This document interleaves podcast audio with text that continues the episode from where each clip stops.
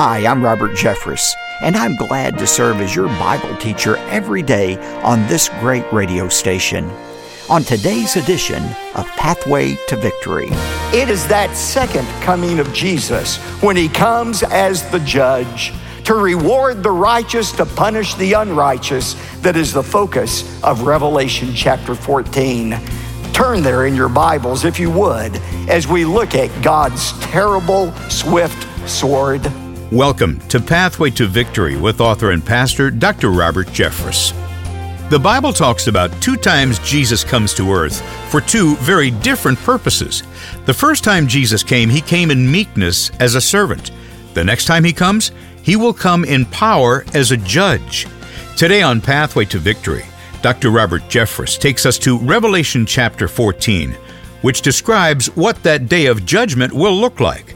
Now, here's our Bible teacher to introduce today's message. Dr. Jeffress? Thanks, David, and welcome again to Pathway to Victory. There's an old Greek saying that goes something like this You will break the bow if you keep it always bent. That's pretty clear, isn't it? God didn't intend for us to work endlessly without some rest and relaxation. And I'm going to recommend a tremendous week of rest and relaxation for you. And I promise you'll come home refreshed and renewed. It's the Pathway to Victory Cruise to Alaska this coming June 15th through 22nd, 2024. In addition to witnessing the great frontier of Alaska, we'll have plenty of fun on board the luxury liner with laughter and musical entertainment, and we'll study God's Word together as well. Go to ptv.org today, download the brochure, but most importantly, secure your spot on the 2024 Pathway to Victory Cruise to Alaska. Before we resume the message I started on yesterday's program, let me remind you that my latest book on prophecy has just come off the printing presses, and you can be among the first to own a copy. My book is called Mysteries of the End Times. Plus, when you respond today, I'll also send you my new booklet titled The Major Characters of the End Times. Both resources are yours when you give a generous gift to support the ministry of Pathway to Victory. David and I will give you more details just after my message. But right now, let's give our attention to this stunning depiction of God's judgment in Revelation 14. I titled today's message, God's Terrible Swift Sword. If you have your Bibles, turn to Revelation chapter 14.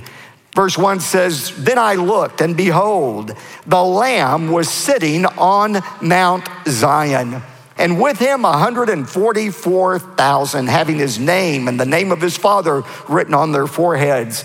There's a second vision that John saw, a warning to God's enemies and a blessing for God's people. Again, it begins with the phrase, and I saw. I want you to notice the four announcements that John hears. First of all, he sees and hears an announcement of the gospel. Look at verses six and seven. And I saw another angel flying in mid heaven, having an eternal gospel to preach to those who live on the earth and to every nation and tribe and tongue and people. John says he saw an angel flying through mid heaven, throughout the earth, proclaiming the gospel of Jesus Christ so that everyone could hear it. It is an eternal gospel that is for every nation, every race, every tribe. Aren't you glad that's the kind of faith you follow? Something that's open to everyone. That's what the angel announced in the last times. Secondly, there was an announcement of destruction. Look at verse 8. And another angel, a second one, followed, saying, Fallen, fallen is Babylon the Great. She has made all of the nations drink of the wine of passion of her immorality. He's looking to that final climactic scene when Babylon is destroyed. Now, what is Babylon? In the Bible, especially in the book of Revelation, Babylon isn't so much a location as it is a representative of the world system that is opposed to God. And then notice, thirdly, an announcement of doom. Verses 9 through 11 then another angel, a third one, followed them, saying with a loud voice, If anyone worships the beast and his image and receives a mark on his forehead or on his hand, let me stop there and remind you what we saw last time. In Revelation chapter 13, there will be a world dictator that we call the Antichrist. And at a point during these seven years, he will demand that everyone worship him. And the way you will demonstrate your loyalty to the Antichrist will be by taking a mark on your forehead or in your hands, perhaps some kind of chip that is encoded. And if you do not have that mark of the beast, you risk being killed or watching your family be murdered. Many will be killed because of their unwillingness to take that mark. But even if you don't suffer immediate death, Revelation 13 says you will be unable to buy or sell without having the mark of the beast. In many ways, that could be more painful to go through the terrible death of starvation or to watch your children or grandchildren die because they couldn't eat, all because you were trying to be loyal to Jesus Christ and not take the mark of the beast. Those who refuse to take the mark of the beast will suffer the wrath, the punishment of the beast. But that wrath is temporary. Those who do take the mark of the beast and choose to worship Antichrist instead of the Christ will suffer the wrath of God forever and ever. Look at verse 10. If anyone receives the mark on his forehead or on his hand, he will also drink of the wine of the wrath of God, which is mixed in full strength in the cup of his anger. And that person will be tormented with fire and brimstone. Have you ever heard people say, Well, I just don't like those fire and brimstone preachers? Well, there it is in the Bible. He will be tormented with fire and brimstone in the presence of the holy angels and in the presence of the Lamb. Let me ask you would you rather suffer the short term wrath of the Antichrist or the eternal wrath of God the Father? Bible says whoever takes this mark will experience the wrath of God. That word wrath, orges in Greek, means a settled indignation toward. It's not irrational, it's not a temper tantrum. It's God's settled indignation against those who disobey Him. To me, that is more terrifying than an outburst of anger. Outbursts of anger subside after a while, but God's settled indignation toward unbelievers goes on forever and ever. And then he talks about also the full strength of God's anger. That word thymu is a word that does mean vehement fury, anger. Anyone who refuses to worship God and instead takes the mark of the beast will suffer the full wrath and anger of God. And notice this, verse 11, and the smoke of their torment goes up forever and ever. They have no rest day and night. Those who worship the beast in his image and whoever receives the mark of his name. Listen to me, if you live until the time Christ comes back again and have not received God's forgiveness, or if you die tonight without ever receiving God's forgiveness through Christ, you don't just cease to exist, or you're not just judged by God and then destroyed forever and ever. The Bible says you and I are eternal beings. Every one of us in this room or watching this program, we are going to live forever. Some will live forever in heaven, enjoying the blessings of God. The majority, Jesus said, will live in hell, separated from God, tormented day and night forever and ever. Revelation chapter 19, or Revelation 20 says, if any person's name was not found written in the Lamb's book of life, he was cast into the lake of fire and tormented there day and night forever and ever. Here is the awful truth about hell, ladies and gentlemen. If you die as an unbeliever without receiving God's forgiveness, once you have spent 10 billion trillion years suffering the torment of hell, you will not have reduced by one second the time you have left to spend there. That's not the words of Robert Jeffress. That's the word of Almighty God here in the Bible. That's the fate of those who die without Christ. But finally, there was an announcement of blessing for those who are obedient to the Lamb, those who refuse to take the mark and follow the Lamb wherever he goes. Look at verses 12 and 13. Here is the perseverance of the saints who keep the commandments of God and their faith in Jesus. And I heard a voice from heaven saying, Write, blessed are the dead who die in the Lord from now on. Yes, says the Spirit, so that they may rest from their labors, for their deeds will follow them. Unlike unbelievers who will be persecuted forever and ever, those who die in the Lord, that is, they are in Christ, they have been forgiven by Christ, they are blessed. That word blessed in Greek literally means happy. Happy are those who die in the Lord. Friday, we had the memorial service for one of the godliest and most influential leaders our church has ever produced, David Wicker. And I read this verse and I said to the family, I said, when you read these words, blessed, happy, that's probably the last emotion that would describe how you feel right now. But notice what John says. He doesn't say, happy are those who are left behind.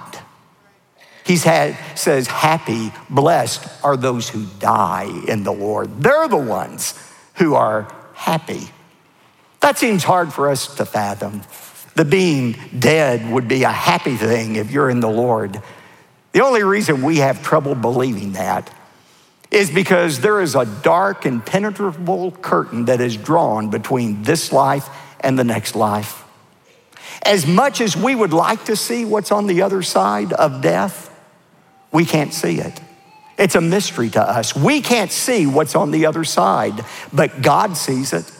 He sees what's on the other side, and He says with all confidence, Trust me when I say, happy, blessed are those who die in the Lord. He goes on to say, Yes, so that they may rest from their labors.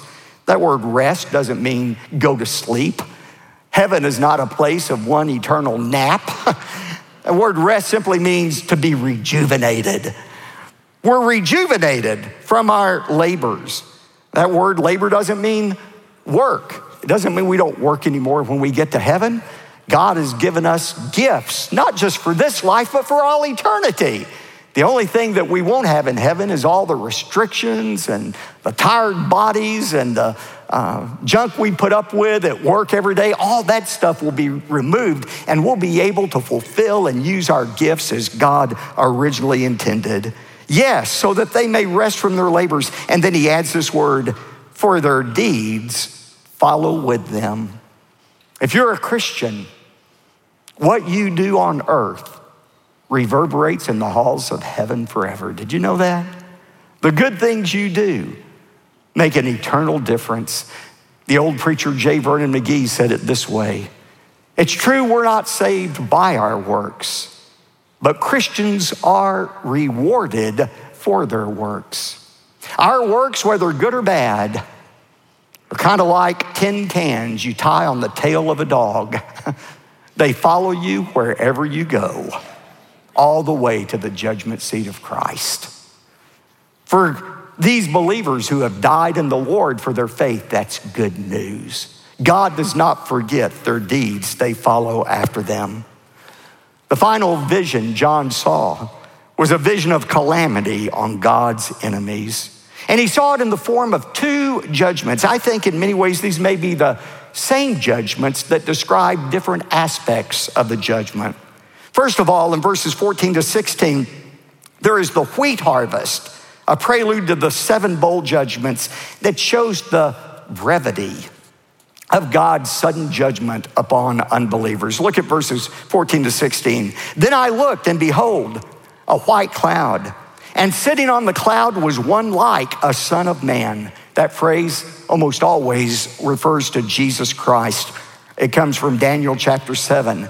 I saw Jesus having a golden crown on his head and a sharp sickle in his hand. Do you know what a sickle is? It's that curved uh, uh, knife, long knife that's curved and has a wooden handle on it. It was used for harvesting uh, crops. He says, and another angel came out of the temple crying out with a loud voice to him who was on the cloud, Put in your sickle and reap, for the hour to reap has come because the harvest of the earth is ripe. Then he who sat on the cloud swung his sickle over the earth, and the earth was reaped. Now we read that and say, oh, isn't that a nice picture here? God harvesting the wheat, Kind of like Jesus talked about the wheat and the tares, true believers and false believers, the harvest of wheat, judgment of Christians, right? No. Wheat isn't used in the same way here. The key word in this phrase is ripe because the harvest of the earth is ripe. That Greek word means dried and withered. Uh, the wheat had stayed on earth too long. It had withered away. It was worthless, and it's time to get rid of it. And that's what happens at this judgment. This is a judgment of unbelievers, and it happens very quickly. Do you ever listen to the news, read the newspaper, and ask yourself the question why does God allow evil to continue unchecked in this world?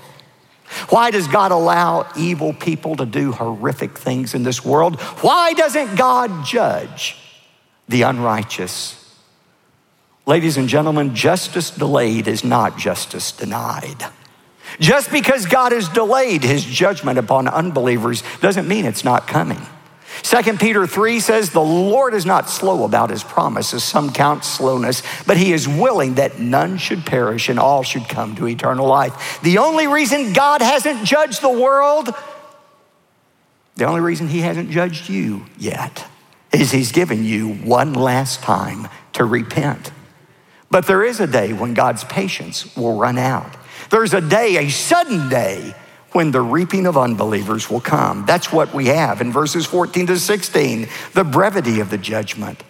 But then in verses 17 to 20, perhaps the same judgment that shows us the ferocity of that judgment, the ferocity of the judgment against unbelievers. Look at verse 17.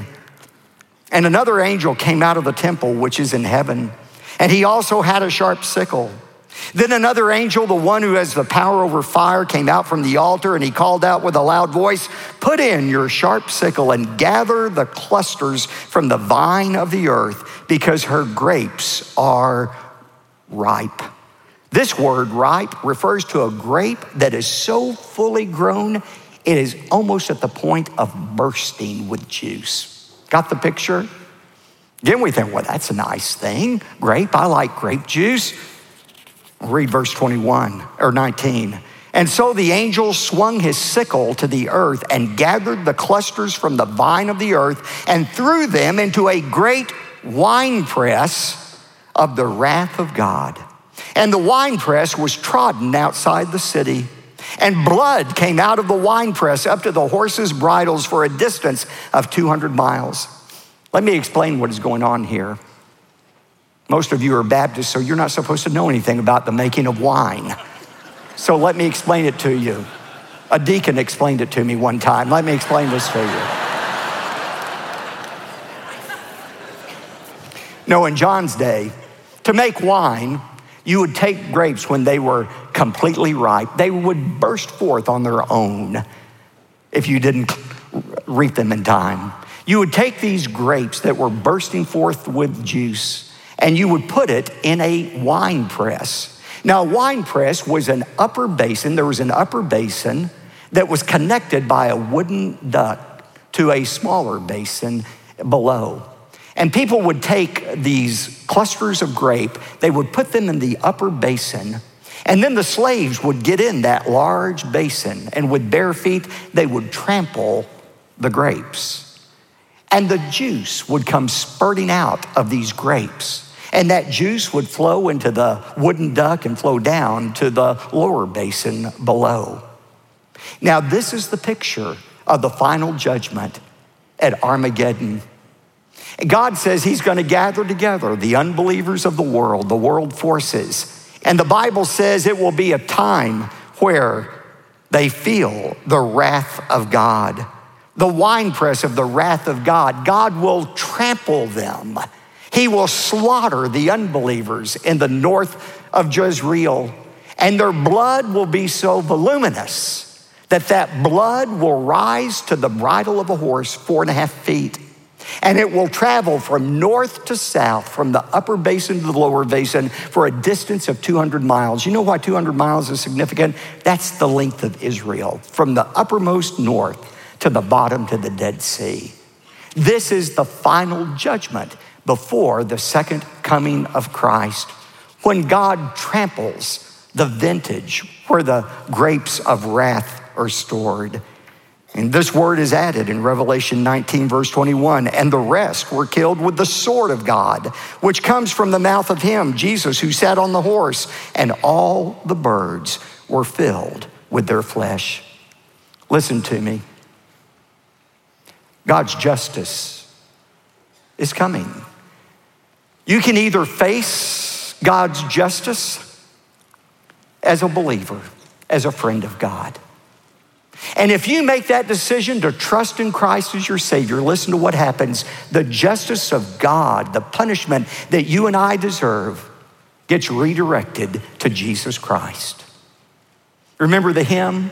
For on the cross where Jesus died, the wrath of God was satisfied.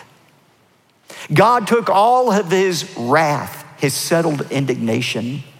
He took all of his anger, his furious, furious feeling toward the rebellious. Every bit of anger and wrath God had, he poured out, poured it out on his own son, the Lord Jesus Christ. God made him, Jesus, who knew no sin, to be sin for us, that we might become the righteousness of God in him. When God's justice comes, you can confront that justice as a friend of God, somebody who has accepted and received God's forgiveness and be welcomed into heaven. Or you can face God's justice as an unbeliever, somebody who has said, I may not be perfect, but I'm good enough to get into heaven. And if that's true for you, if you leave this world without your sins having been forgiven, all that awaits you is the fury, the wrath, the anger of God. That's what Revelation 14 is about. There's coming the time when God is going to trample out the wrath. He's going to trample out the vintage where God's wrath is stored. There's a time coming when God will loosen the faithful lightning of his terrible swift sword.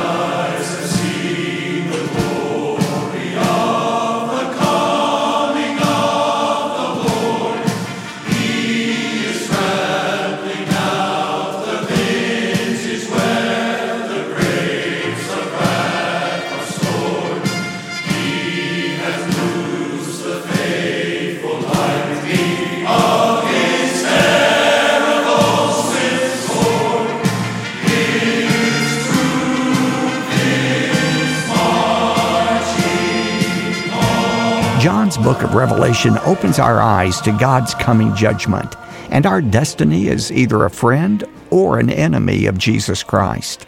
I certainly hope you're learning valuable lessons throughout this study in Revelation called Final Conquest. Now, as we conclude another week of studies in the Bible together, I'd like to remind you that Pathway to Victory would be pleased to send you a copy of my brand new book on prophecy. It's called Mysteries of the End Times Five Little Known Truths About God's Plan for the Future. Biblical prophecy is confusing to some readers, but it doesn't need to be. You're invited to request your copy of my book, Mysteries of the End Times, when you give a generous gift to support the ministry of Pathway to Victory. But that's not all. When you respond today, I'll make sure to include my new booklet called The Major Characters of the End Times, and it will help you understand key figures in the Bible, such as the dragon, the Antichrist, the four living creatures, and the 144,000 witnesses. In fact, my booklet identifies 15 different characters you need to know and understand related to Bible prophecy. David will say more about these resources in a moment. But first, let me underscore the critical importance of your financial support. Pathway to Victory wouldn't exist were it not for people who take a few moments to give us a call. Go online to ptv.org or write us a letter. May I count on you to respond today? Your generous gift, big or small, will truly make all the difference. David? Thanks, Dr. Jeffress. When you support the ministry of Pathway to Victory by giving a generous gift, we'll say thanks by sending you a copy of Mysteries of the End Times. That's the brand new book by Dr. Robert Jeffress. You'll get that along with a copy of the booklet titled The Major Characters of the End Times. Call 866 999 2965 or go online to ptv.org. And when you give an especially generous gift of $100 or more, you'll also receive the complete CD and DVD teaching sets for this month's series on the book of Revelation. Plus, we'll send you a copy of the best selling book by Dr. Jeffress titled Final Conquest. One more time, our phone number 866 999 2965 or go online to ptv.org. You could write to us at this address, P.O. Box 223 609, Dallas, Texas 75222. Again, that's P.O. Box 223 609, Dallas, Texas 75222. I'm David J. Mullins, wishing you a great weekend. Then join us again next week for a message called Is the Coronavirus a Judgment from God? Discover the relationship between sin, sickness, and God's judgment. That's Monday, here on Pathway to Victory.